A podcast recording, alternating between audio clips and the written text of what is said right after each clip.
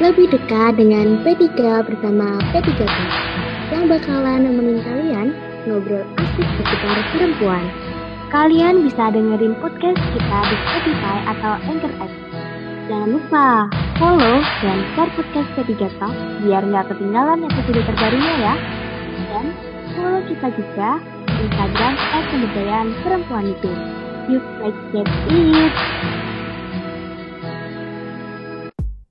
Halo, selamat pagi, selamat siang, selamat sore, dan selamat malam untuk kalian yang sedang mendengarkan podcast ini.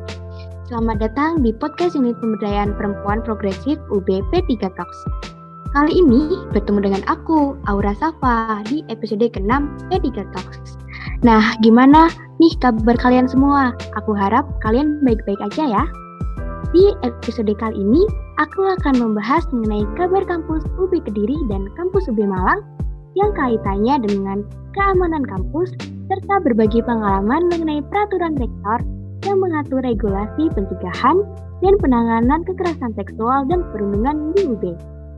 Seperti yang telah kita ketahui bahwa kampus menjadi salah satu tempat yang rawan kekerasan seksual yang dilakukan oleh mahasiswa, tenaga pengajar, karyawan, atau aktivitas akademika kampus. Kasus kekerasan seksual di kampus sudah tidak asing lagi bagi kita para mahasiswa. Karena keamanan kampus yang baik tentunya sebagai tolak ukur tidak adanya kekerasan seksual di kampus. Nah, UPI sendiri sudah memiliki payung hukum loh teman-teman terkait regulasi kekerasan seksual, yaitu diatur dalam Peraturan Rektor Nomor 70 Tahun 2020 tentang pencegahan dan penanganan kekerasan seksual dan juga perundungan UB. Nah, di episode kali ini aku nggak sendirian loh. Aku bakal ditemenin oleh Kak Zara Zuniat Cantika, yaitu staf pemberdayaan perempuan IKM UB Kediri. Halo Kak Azara. Halo Kak Aura, gimana nih kabarnya? Alhamdulillah Kak, uh, baik kok. Halo Kak Zara, gimana kabarnya? Alhamdulillah baik juga. Harus tetap bahagia ya, soalnya di rumah aja nih. Bener Kak, kita harus uh, tetap produktif dan juga bahagia nih di rumah aja, walaupun saat ini sedang ada PPKM Kak. Uh, topik yang bakal kita bahas ini menarik sekali Kak, mengenai keamanan kekerasan seksual di kampus kita Kak, yaitu UB, baik itu UB Kediri maupun UB Malang. Nah, di sini aku mau ngasih nih beberapa pertanyaan terkait ruang lingkup di kampus Kak, dan tentunya masih sesuai dan relevan nih dengan tema kita pada sore ini. Menurut Kak Zara, bagaimana pandangan kakak mengenai lingkungan kampus, khususnya di UB Kediri, Kak? Nah, kalau di kampus Kediri nih, dari dosennya, dari satpamnya, sivitas akademikanya tuh semuanya aman ya. Maksudnya selama ini belum pernah ada laporan tentang kekerasan seksual. Cuman kan di Kediri ini deket sama pasar, deket sama sawah, deket juga sama pemukiman warga. Nah dari warga ini juga lagi gencar-gencarnya kan bikin kos-kosan. Nah yang ngerasa itu tukangnya nih. Kadang tuh kak dia suka kayak kalau ada cewek lewat dia suka catcalling kayak ih cewek mau ke mana? Ih cewek cantik sini gitu-gitu. Jadi yang bikin gak nyaman sih dari tukang bangunan di sekitar kampus. Kalau di Malang gimana kak? Nah, karena aku masih belum merasakan atmosfer kuliah langsung atau kuliah offline, aku belum pernah merasakan ya kak.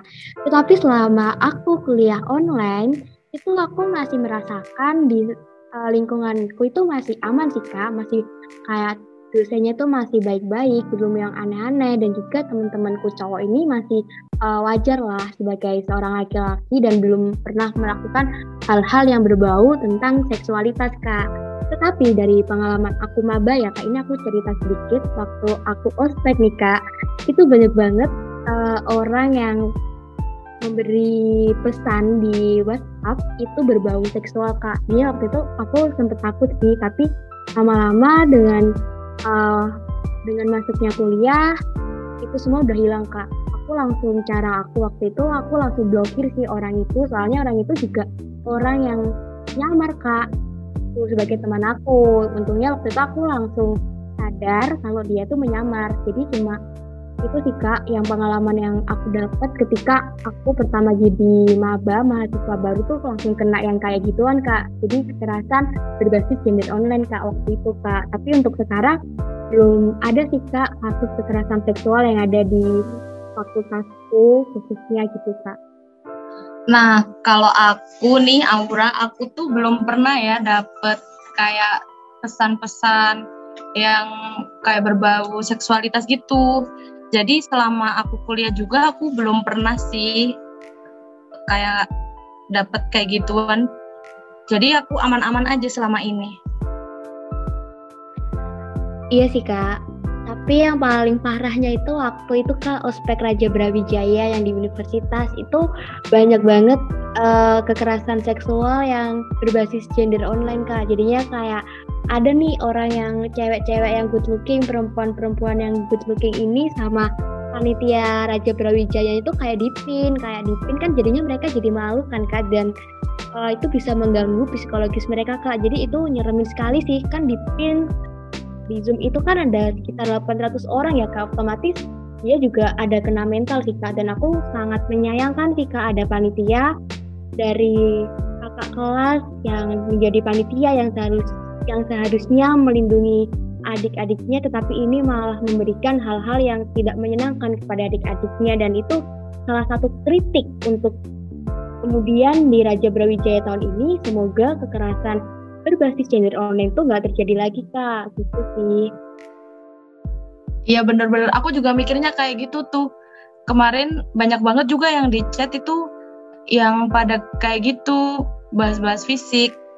Tapi ya ya gimana lagi kita nggak nggak bisa negur mereka satu-satu ya Bener kak, semoga di Raja Brawijaya tahun ini, di ospek yang ada di Kediri juga sudah diatur ya kak uh, mengenai kekerasan seksual berbasis gender online. Karena kan uh, ospek kita nih masih online, otomatis hal itu harus segera ada regulasi yang mengaturnya agar nanti dari panitia yang melakukan tindakan yang tidak menyenangkan itu sudah dapat diberikan sanksi kak. Itu dan juga sudah jelas nanti sanksinya sudah diatur dalam pasal-pasal Raja Brawijaya maupun pasal-pasal yang ada di ospek itu kak. Iya sih semoga ya. Oke kak, ini pertanyaan selanjutnya nggak kalah menarik nih kak. Di sini uh, bagaimana sih kak sebenarnya kondisi kampus UB Kediri? Apakah sudah ada nih regulasi yang mengatur mengenai pencegahan dan penanganan kasus kekerasan seksual kak yang ada di kampus kak? Kalau di UB Kediri ini belum ada ya regulasi yang resmi dari kampus itu. Dan juga selama aku kuliah di UB Kediri ini aku belum pernah sih dapat sosialisasi tentang regulasi gitu.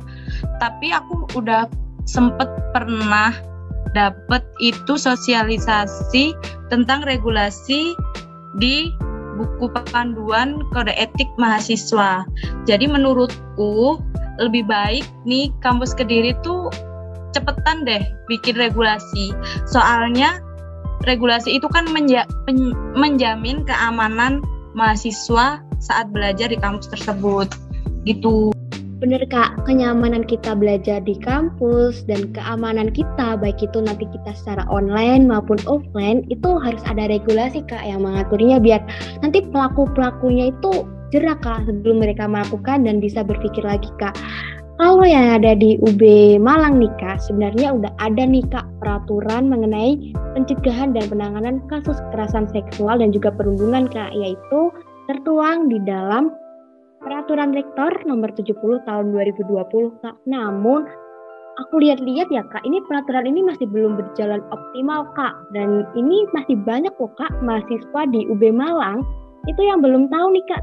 Kita tuh udah punya peraturan loh mengenai penanganan dan pencegahan kekerasan seksual tuh tapi mereka masih belum banyak yang tahu ya Kak mengenai hal ini. Aku kayak wow, ini uh, beberapa orang itu sudah memperjuangkan nih mengenai adanya pertor ini. Tapi kok banyak yang belum tahu aku kayak sedikit wow ini gimana ya perasaannya yang telah berjuang tapi banyak mahasiswanya sendiri itu yang nggak tahu. Padahal kalau kita tahu ya mahasiswa di UB itu kan banyak banget baik itu yang ada di Malang, Kediri dan juga yang ada di uh, Jakarta itu kan banyak. Tapi yang tahu itu masih sedikit banget itu nggak ada 50% kak jadinya wah aku kayak sakit gitu melihatnya ya bener banget. Sangat disayangkan banget soalnya di Kediri juga.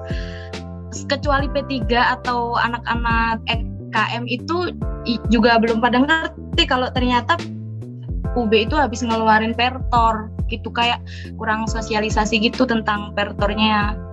Bener ini menurutku kritik ya buat buat rektorat ya. Kalau mereka kalau mereka atau birokrat membuat sebuah regulasi atau kebijakan seharusnya itu e, melakukan sosialisasi lah biar kita mahasiswa mahasiswanya tuh tahu mereka melakukan sosialisasi baik itu ke tingkat fakultas ataupun jurusan.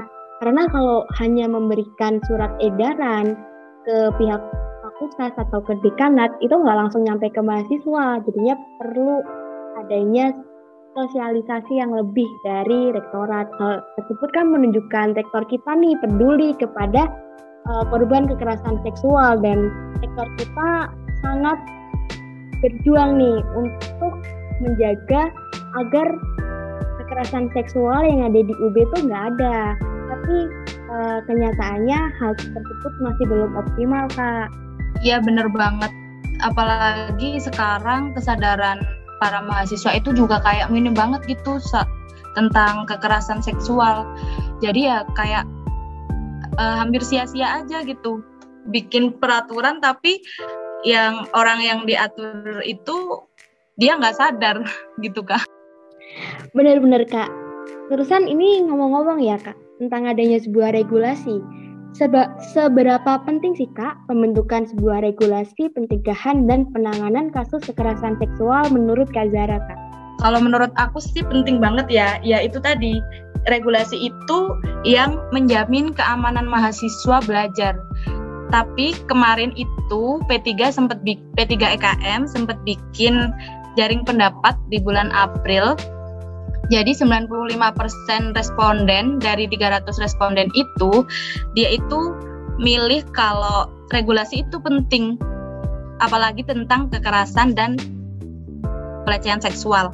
Soalnya 24% dari 300 responden itu pernah melihat atau mengalami kekerasan seksual meskipun itu nggak di kampus. Bener banget Kak, pembentukan regulasi pencegahan dan penanganan kasus kekerasan seksual itu penting banget ya. Kalau menurut aku, setiap universitas, baik itu negeri maupun swasta, harus memiliki sebuah regulasi pencegahan dan juga penanganan kasus kekerasan seksual. Karena sebagai sebuah payung hukum agar tidak terjadi suatu kekosongan hukum tuh Kak. Jadi semisal terjadi kasus kekerasan seksual di kampus, sudah ada payung hukum sebagai perlindungan korban kekerasan seksual untuk mendapatkan keadilan. Jadi perguruan tinggi yang sudah ada regulasinya tentu sudah ada landasan yang jelas nih untuk menangani kasus kekerasan seksual kak. Itu kak kita kan tadi udah bicara banyak ya Kak mengenai bagaimana ruang lingkup di UB maupun yang ada di UB Kediri dan UB Malang dan kita sudah membicarakan tuh tentang regulasi dan juga uh, hal-hal uh, seputar penanganan dan, dan juga kekerasan seksual nih Kak. Nah aku ingin bertanya lagi Kak, apakah selama ini ada kasus mengenai perundungan atau kekerasan seksual yang ada di UB Kediri Kak? Uh, jadi kan P3 EKM itu ba masih baru ya, masih 2001. Dari jaring pendapat itu yang pernah mengalami itu 24%, tapi itu belum di kampus gitu. Jadi selama aku di kampus itu kita belum pernah dapat laporan soalnya di Kediri itu juga belum ada regulasi dari kekerasan seksual. Jadi para mahasiswa bingung kita mau lapor ke mana gitu kan nggak menutup kemungkinan juga banyak kasus yang terjadi tapi mahasiswa itu nggak ngelaporin soalnya nggak ada regulasi kita mau ngelapornya di mana gitu. Uh, mungkin ya kak. Di setiap kampus itu pastinya adalah kejadian atau peristiwa kekerasan seksual baik itu yang sudah diketahui oleh halayak kampus atau yang belum yang masih tertutupi ya kak. Tapi kalau di UB sendiri menurut aku pasti adalah kak kekerasan seksual ya. Uh, kemarin tuh aku sempat baca nih kak data dari lekas pulih uh, P3 P3 UB Kak. Di sini aku tuh lihat kalau ternyata di UB tuh masih ada Kak kekerasan seksual ya. Itu di sini kekerasan seksualnya tuh kayak kekerasan kayak kekerasan berbasis gender online, pelecehan seksual dan juga kasus kekerasan seksual secara fisik Kak. Jadinya uh, menurut aku di UB sendiri masih belum aman ya mengenai kita sebagai mahasiswa khususnya yang perempuan apakah kita bakal terlindungi nih dari para oknum-oknum nakal yang nantinya bakal mengganggu kita saat kita berada di ruang lingkup kampus jadinya menurut aku aku kalau di kampus itu nantinya ya ini masih suasana online ya aku nggak tahu waktu offline uh, moga-moga semoga saja nggak terjadilah kekerasan seksual sama aku kak. Oh iya kak, tadi kan kita udah ngomongin banyak nih mengenai kekerasan seksual yang pernah terjadi di UB Malang ataupun UB Kediri nih kak. Nah ngomong-ngomong, kalau semisal terjadi kekerasan seksual yang ada di UB Kediri, bagaimana sih kak penanganan korban kekerasan seksual selama ini sebelum ada peraturan rektor nomor 70 tahun 2020 kak? Kalau di UB Kediri ya balik lagi, jadi belum ada laporan sih tentang ke kekerasan dan pelecehan seksual selama ini gitu. Jadi sebelum dan sesudah pertor itu kita belum pernah nanganin korban. Soalnya kita belum pernah dapat laporan. Tapi nggak menutup kemungkinan juga kalau sebenarnya cuman si korban itu nggak lapor gitu kak. Gimana kalau di sana? Oh, kalau yang ada di UB Malang itu penanganannya itu melalui lekas pulih Kak. Itu salah satu program kerja dari pemberdayaan perempuan progresif yang ada di UBK. Uh, eh, jadi lekas pulih ini sebagai salah satu wadah pengaduan korban kekerasan seksual di lingkup UB.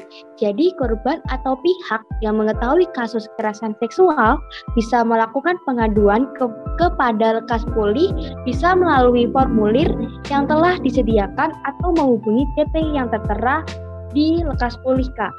Uh, mungkin kalau semisal uh, menghubungi CP korban kekerasan seksual ini bisa mencurahkan isi hatinya atau mencurahkan bagaimana sih kasus kejadiannya kok bisa uh, mereka mendapatkan kasus kekerasan seksual dalam penanganan lekas pulih ini berusaha semaksimal mungkin untuk membantu korban dan memberikan informasi pendampingan terkait uh, arahan, motivasi, serta semangat kepada korban.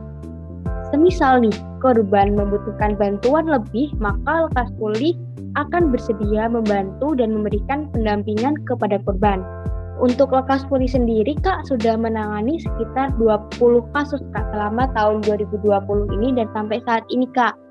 Jadi kekerasan seksual di UB itu yang pernah ditangani yaitu 8 kasus kekerasan berbasis gender online, 3 kasus kekerasan seksual dan kasus dan satu kasus kekerasan seksual fisika. Jadinya lekas pulih ini juga membantu korban dalam melakukan pendampingan dan juga memberikan arahan bagaimana jika korban ini nantinya membutuhkan layanan bantuan hukum, advokasi, dan juga layanan dari psikologis dan layanan dan layanan lainnya Kak. Seperti itu Kak.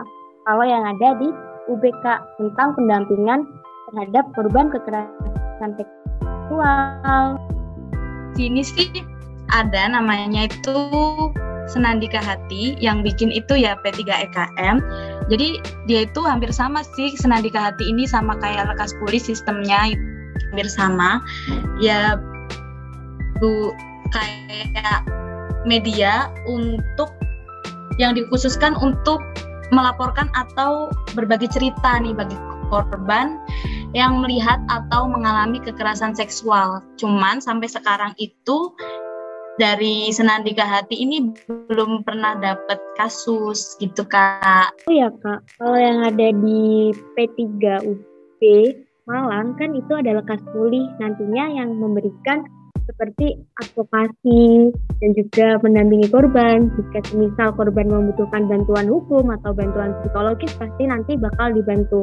Apakah yang ada di P3 EKM UB Kediri itu juga sama ya kak, kayak program bekas pulih ini? Iya kak, hampir sama. Tapi dari tim advokasinya kita itu belum ada training gitu tentang penanganan yang lebih lanjut. Cuman kita kayak memposisikannya sebagai teman gitu kak. Jadi si korban itu kayak merasa aman kalau cerita sama kita uh, terusan ini salah satu pertanyaan yang mungkin menarik nih kak kan tadi kita udah ngomongin nih program kerja yang dari mahasiswa sendiri ya kak kayak dari IKM sama yang di P3. Nah, untuk pembentukan layanan krisis center dan pelayanan aduan dan perlindungan korban kekerasan seksual di kampus Kediri itu udah ada belum ya Kak? Yang telah disediakan oleh fakultas atau universitas? Kalau krisis center itu ya yang senandika hati itu. Jadi si korban itu bisa menghubungi CP yang ada di senandika hati. Jadi dari fakultas ataupun PSDKU itu belum bikin krisis center yang resmi, cuman dari P3 EKM udah bikin ya Senandika Hati itu. Oh oke okay, Kak, berarti hampir sama juga ya. Ini habis ini aku mau membahas sebuah hal yang menarik Kak. Sebuah hal yang sekarang tuh lagi panas nih di kalangan kita di kalangan mungkin aliansi perempuan Brawijaya yang saat ini yaitu mengenai update tentang ULTKSP. Nah, gimana nih Kak update tentang ULTKSP yang ada di lingkungan kampus Kediri Kak? Aduh, kalau ngomongin ULTKSP sih suka sedih. Soalnya dari kemahasiswaan itu suka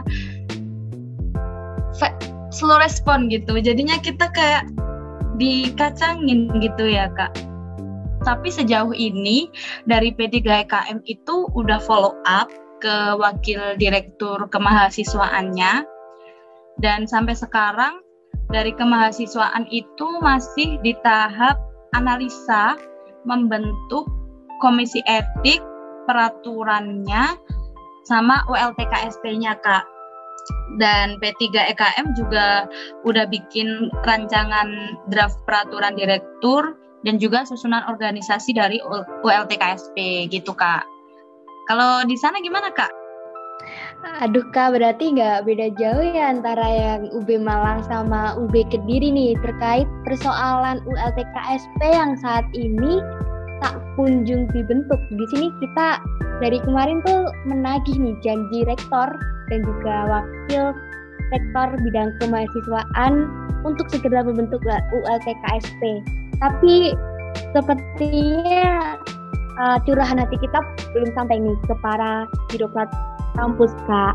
Jadinya kalau nggak salah ya kak, hingga sekarang ini di bulan Agustus tuh ULTKSP belum belum dibentuk juga nih sama pihak kampus nih kak dan juga sebenarnya ini kan uh, adanya ULTKSP itu dari peraturan sektor nomor 70 tahun 2020 yang tertuang dalam pasal 9 ayat 1 yang mengatakan ULTKSP dibentuk paling lambat 6 bulan sejak sektor ini diundangkan. Tapi sampai saat ini kan kita belum lihat ya hasilnya juga masih nihil, belum belum terrealisasi adanya ULTKSP ini. Bahkan dari P3 juga sudah membuat dan menyerahkan tulis kajian mengenai pembentukan peraturan dekan tentang ULTKSP kepada Prof. Abdul Hakim dan beliau sepertinya telah menjadikan nikah kepada kita untuk membentuk ULTKSP selambat-lambatnya tuh akhir bulan Juni 2021 ini udah molor kurang kurang lebih satu bulan ya kak kalau semisal bulan Agustus ini masih belum dibentuk berarti ini udah molor dua bulan dari yang telah diundangkan di peraturan sektor K.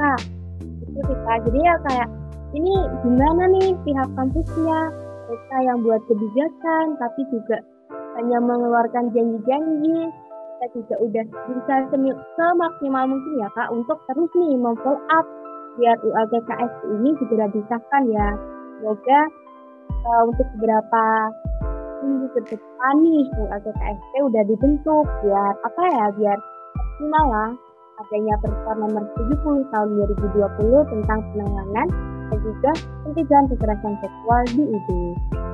Wah nasib kita sama ya kak, sama-sama di ghosting kemahasiswaan. Aku juga udah sempet ketemu di Google Meet sih sama wakil direktur bidang kemahasiswaannya. Tapi ya gitu sampai sekarang belum ada lanjutan dari mereka. Bener nih, ntar kita naikin aja kak. Kalau misalnya nggak disahkan, kita naikin trending ini. Rektorat ghosting ULT KSP. ULT KSP tak kunjung dibentuk. Kayaknya seru deh kak kalau kita naikin trending gitu kak, apalagi di Twitter pastinya bakal heboh kak. Bener-bener aku setuju nih kalau kayak gini. Mantap. Ih, KSP yang ada di tingkat universitas. Kalau yang KSP di tingkat fakultas gimana kak kabarnya? Apakah sudah ada kabar baik nih daripada yang di tingkat universitas kak? Iya nih kak, sama di ghosting juga. Nah kan di UB Kediri ini kayak jadi fakultas gitu ya kak kayak satu fakultas. Nah jadi ULT KSP-nya itu cuma satu. Nah satu itu belum terbentuk juga. Masih slow respon dari pihak kemahasiswaannya gitu kak. Waduh kak, berarti intinya kita sama sama nih kak, senasib kak terkait LTKSP yang ada di fakultas juga masih mandek, jurusan yang ada di di universitas juga masih mandek. Yang buat aku prihatin tuh gini kak, kan ULTKSP yang ada di tingkat fakultas nih belum terbentuk ya dan juga belum ada kabar baik juga, belum ada angin segar lah mengenai ULTKSP fakultas ini. Karena anehnya uh, dari rektorat katanya sudah mengirimkan surat edaran kepada setiap uh, fakultas untuk membuat peraturan dekan terkait pembentukan ULTKSP. Tetapi di sini dekan 3 sebagai penanggung jawab masih belum memahami mengenai pembentukan ULTKSP. Jadinya menurut aku sungguh disayangkan sekali ya, kita sudah memiliki payung hukum tapi masih belum berjalan optimal nih karena ULTKSP sendiri juga belum dibentuk dan juga aku uh, menyayangkan nih sikap dari para wakil Dekan 3 karena mereka juga belum tahu tupoksi dan juga apa sih ULTKS ini. Jadinya aku sedikit sedikit ya kecewa juga tapi ya mau gimana lagi? Mungkin uh, sosialisasinya kita kembali ke sosial kita kembali ke sosialisasi yang masih minim nih dari pihak rektorat terkait adanya ULTKSP dan juga peraturan rektor nomor 70 tahun 2020 tentang pencegahan dan penanganan kekerasan seksual di UB. Itu kita kalau menurut aku. Wah, dari rektor aja udah miskomunikasi nih. Gimana lagi nanti kalau ke mahasiswanya nih, Kak? Bener-bener, Kak. Semoga dengan adanya tuntutan nih dari kita ya, kita termasuk dan juga bergerak nih di perempuan melawan. Semoga dengan kita mengeluarkan propaganda yang kemarin juga kita sudah pernah buat propaganda mengenai uh, UB ingkar janji tentang pembentukan ULTKSP. Semoga segeralah mendapat kabar baik dan juga segeralah direspon oleh pihak rektorat, gitu ya kak. Oh ya kak, dari tadi kan kita udah ngobrol banyak nih mengenai kekerasan seksual dan juga keamanan di setiap kampus masing-masing, entah itu di UB Malang maupun di UB Kediri. Dan di sini yang mau aku tanyakan, apakah fasilitas kampus di UB Kediri sudah memadai ya kak, sehingga mahasiswanya itu nyaman kak jika ada di kampus dan nggak takut lagi kalau mereka akan mendapatkan hal-hal yang tidak menyenangkan dari oknum-oknum nakal kak. Aduh, kalau ngomongin fasilitas kampus sih jangan ditanya ya. Soalnya dari kita itu dari kebijakan kampus itu udah kayak bikin segala catatan kritis apa-apa itu nggak pernah direspon apalagi yang kayak fasilitas kecil. Kita aja nggak punya lab ya kak. Apalagi fasilitas kecil yang semacam lampu-lampu itu kayak minim banget gitu loh kak. Jadi kan kampus kediri ini deket banget ya sama sawah. Jadi kalau gelap pasti si pelaku ini berpikir bahwa kesempatan untuk ngelakuin yang aneh-aneh itu makin gede. Sedangkan sebagai korban kesempatan untuk minta tolongnya itu kecil. Jadi kayak ngerasa nggak aman aja gitu kak. Fasilitasnya pun nggak memadai. Kalau dibilang keamanannya itu nggak memadai banget. Oh ya kak, pasti kalau semisal penerangannya kurang, pasti itu itu bakal meningkatkan keinginan dari oknum-oknum nakal itu ya untuk melakukan uh, kegiatan yang tidak semestinya kegiatan bejat-bejat seperti itulah kak ya. Kita pasti udah tahu. Dan juga aku bener banget setuju sama kak Zara. Menurut aku nih ya kak fasilitas sarana dan prasarana di kampus itu penting banget untuk menciptakan ruang lingkup yang aman dan nyaman bagi semua aktivitas akademik yang ada di kampus. Mungkin yang paling dibutuhkan bagi kita perempuan yang rawan terkena kekerasan seksual itu adalah adanya CCTV dan juga penerangan lampu tentunya ya kak. Karena di setiap tempat di kampus itu harus ada CCTV kak, apalagi tempat-tempat yang rawan.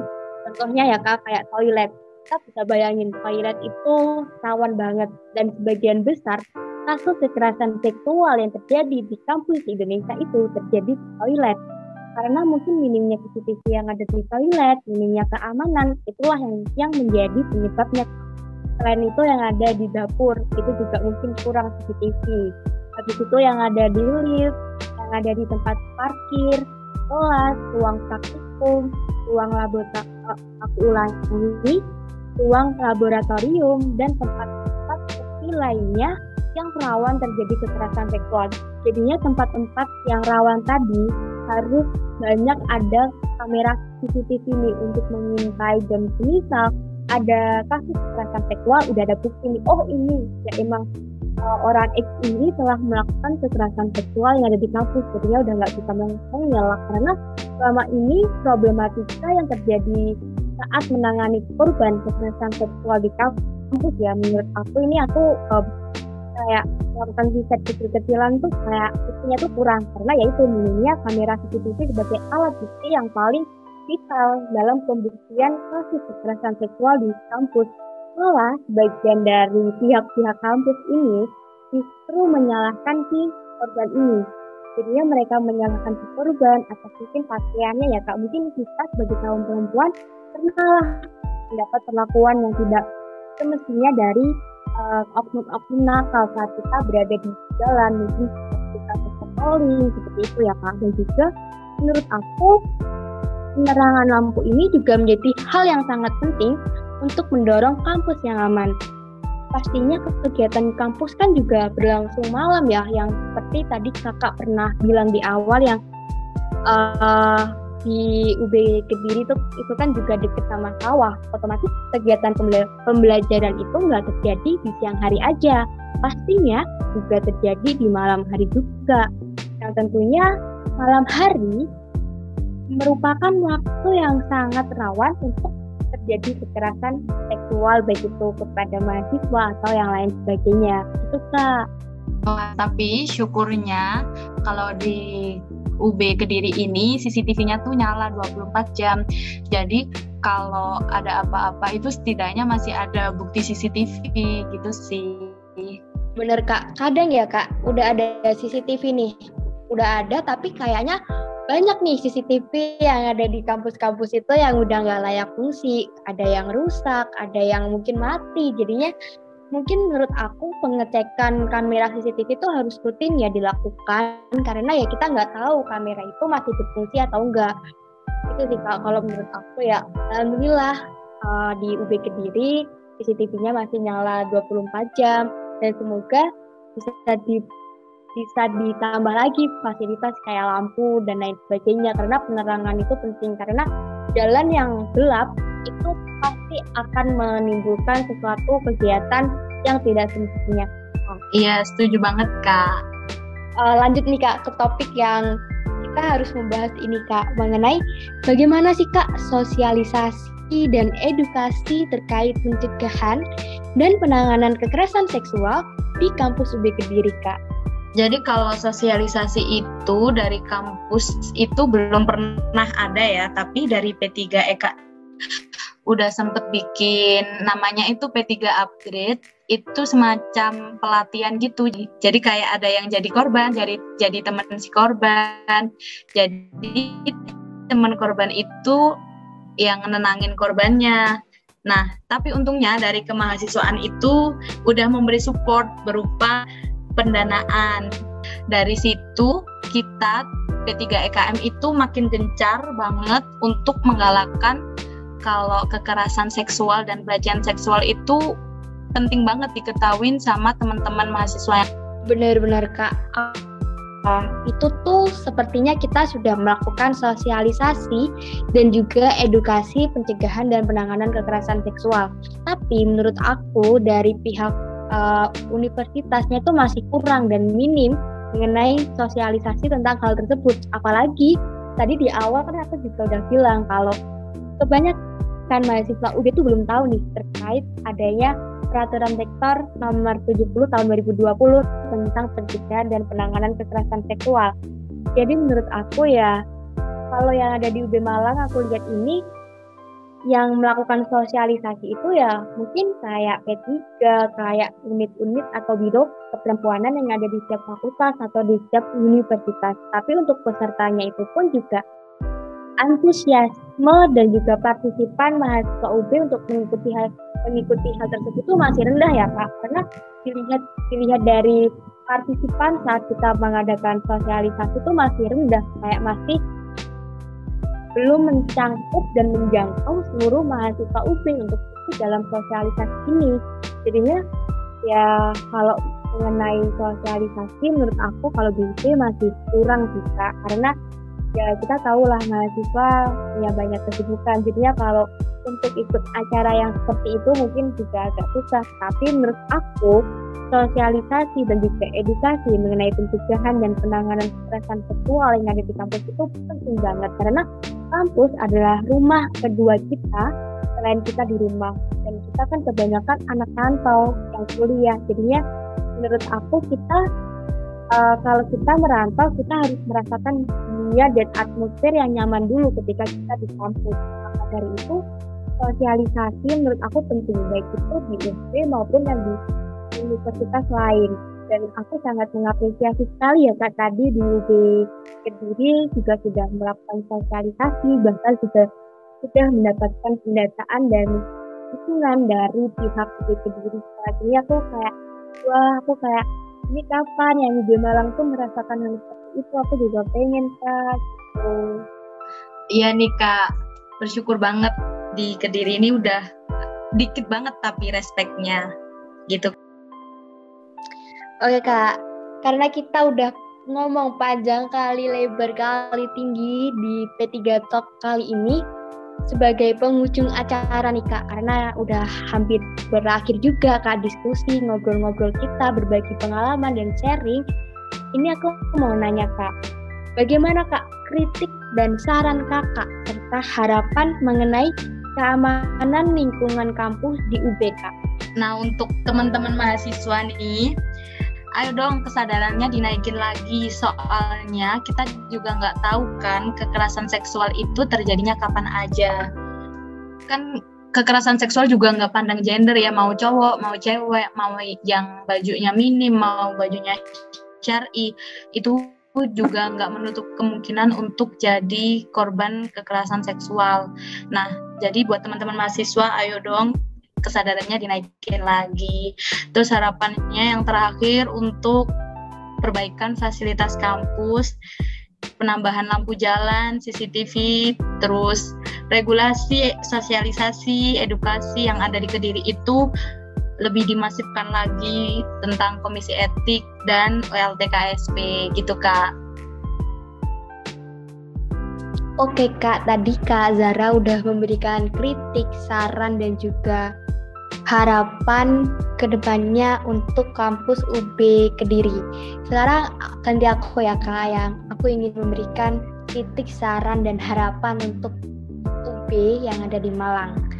Kalau dari aku semoga ULTKSP bisa segera dibentuk dan Pertor nomor 70 tahun 2020 bisa berjalan secara optimal untuk mencegah dan menangani kekerasan seksual dan perundungan di UB. Dan semoga ULTKSP di tingkat fakultas juga bisa segera dibentuk setelah tingkat universitas dibentuk. Harapan aku semoga wakil rektor 3 dan juga birokrat direktorat bergerak hatinya untuk segera membentuk ULTKSP. Tidak hanya janji dan janji saja. Dan terakhir, semoga ruang lingkup Universitas Brawijaya, baik itu yang ada di Malang, di Kediri, dan juga yang ada di Jakarta, tidak ada lagi kekerasan seksual. Stop kekerasan seksual di UB, kita ciptakan suasana, iklim, atmosfer yang aman bagi kita, sivitas akademika yang ada di UB, dan juga semoga pihak kampus lebih dan meningkatkanlah perlindungan kepada korban kekerasan seksual dan juga selalu memberikan pendampingan kepada mahasiswanya yang mendapatkan kasus kekerasan seksual yang ada di kampus. Dan ini harapan aku yang selanjutnya Semoga teman-teman mahasiswa yang ada di UB lebih lebih meningkatkan partisipasinya. Jangan acuh tak acuh terhadap kekerasan seksual yang ada di UB. Karena kekerasan seksual itu bisa menimpa kita kapan saja, di mana saja, tidak mengenal gender, tidak mengenal kita dari keluarga mana, tidak mengenal situasi, bahkan teman dekat kita pun tentunya akan melakukan kekerasan seksual. Jadinya kita harus lebih berhati-hati lagi dan saling menghargai menghormati gender. Mungkin itu kritik, saran, dan juga harapan yang bisa aku berikan untuk kampus aku tercinta, yaitu Universitas Brawijaya. Wah, seru banget nih Kak. Kita udah ngobrol panjang banget, banyak banget hal-hal yang kita bahas, permasalahan-permasalahan yang kita bahas mulai dari regulasi, mulai dari persoalan-persoalan mengenai adanya kekerasan seksual yang ada di kampus, terkait penanganan jika ada kekerasan seksual yang ada di kampus. Semoga apa yang telah kita sharing pada kesempatan kali ini dapat memberikan ilmu bagi teman-teman yang mendengarkan dan semoga kalian termotivasi jika kalian mendengarkan podcast P3 Talks episode 6 kali ini. Sekian dari aku Aura Safa dan Kak Azara. Sampai bertemu di P3 Talk selanjutnya. Sampai jumpa teman-teman.